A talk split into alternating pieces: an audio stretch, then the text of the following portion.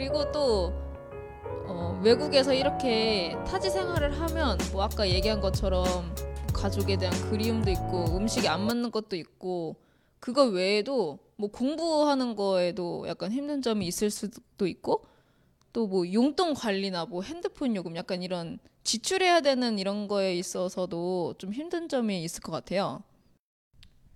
용돈 없으면 벌어야죠. 돈 관리 잘 안 했어요. 왜냐면 엄마 있으니까.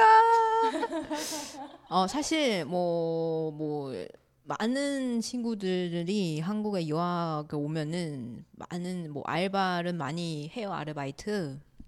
저도 아르바이트는 하는 게 좋을 것 같아요. 저도 처음에 제가 느꼈을 때 난 한국어 진짜 못한다 했을 때가 있었어요. 그래서 저는 친구를 통해서 알바를 하게 됐어요.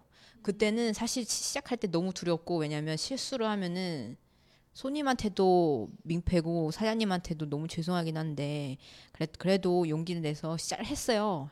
치킨집에서 알바를 하는데 정말 1년 반을 했거든요. 한국어를 정말 많이 들었어요. 일하시면서 는 거네요? 네, 맞아. 일을 하면서도 한국어 일단 듣기 연습, 말하기 연습도 했었고 게다가 한국 문화도 많이 느끼게 됐어요. 그거는 좀 이제 일석이조라고 할까요? 너무 좋을 것 같아요.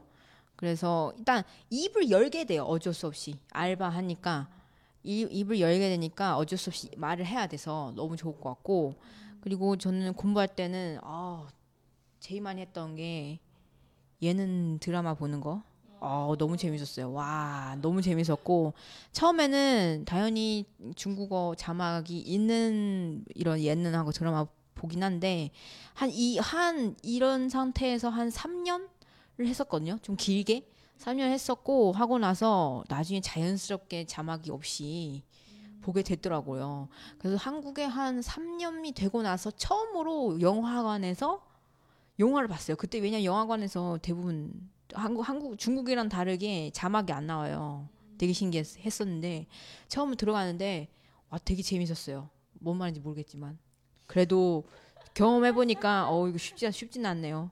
그래서 그래도 재밌는 것 같아요. 그러면 한루쌤은 일을 하시면서 한국어를 배웠다고 하셨잖아요.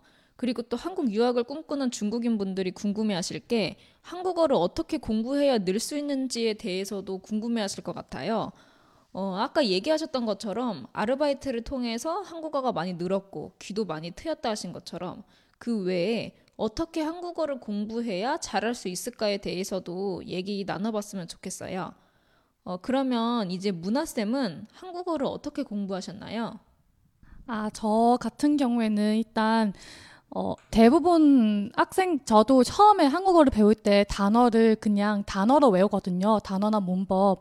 근데 어느 순간부터 그게 한계를 느낀 거예요.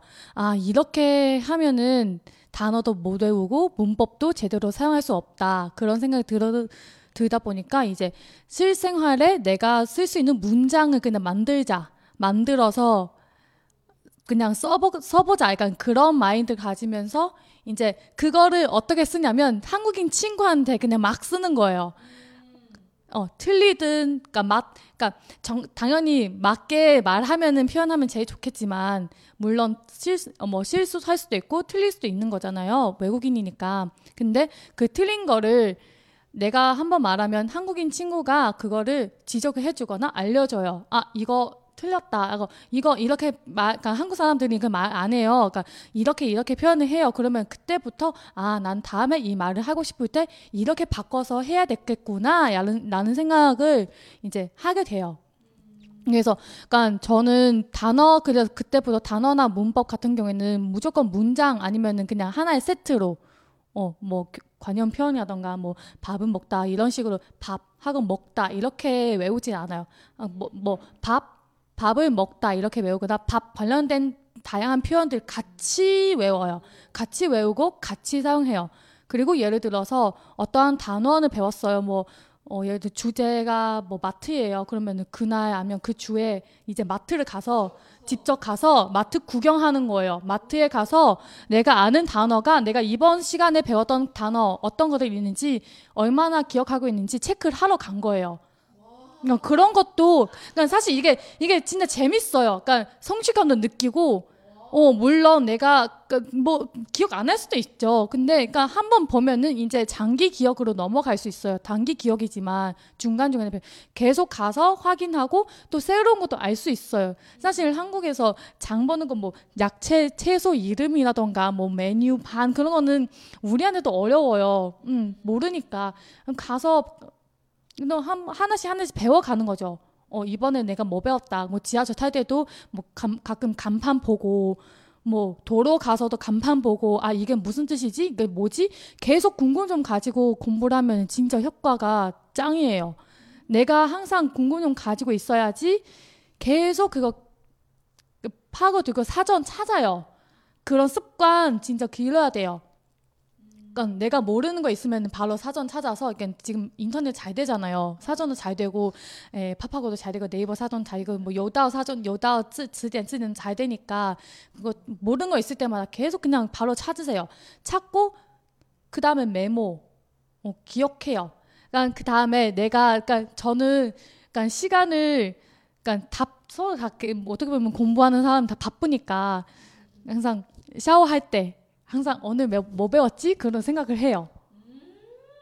샤워할 때도 오늘 뭐 배웠지? 아니면 잠자기 전에 오늘 뭐 배웠지? 한번 정리, 생각, 회상하면서 생각을 해요. 그러면은 하루의 느낌이 딱 정리된 느낌? 다음날 일어날 때도 내가 어제 뭐 배웠지? 그런 것도 생각을 해요. 계속 생각하면은 이게 진짜 단기 기억이 장기 기억으로 넘어갈 수 있어요. 계속 반복.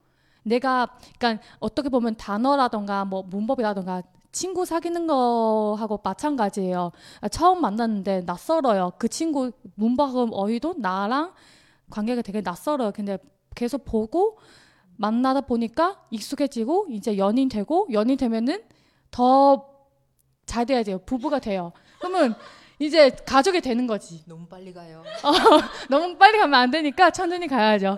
그래서 그러니까 공부하는 것도 조금 더 재미있게 내 생활 속에 쓸 수 있는 그런 표현을 많이 만들어서 사용했으면 좋겠어요. 이게 진짜 중요해요.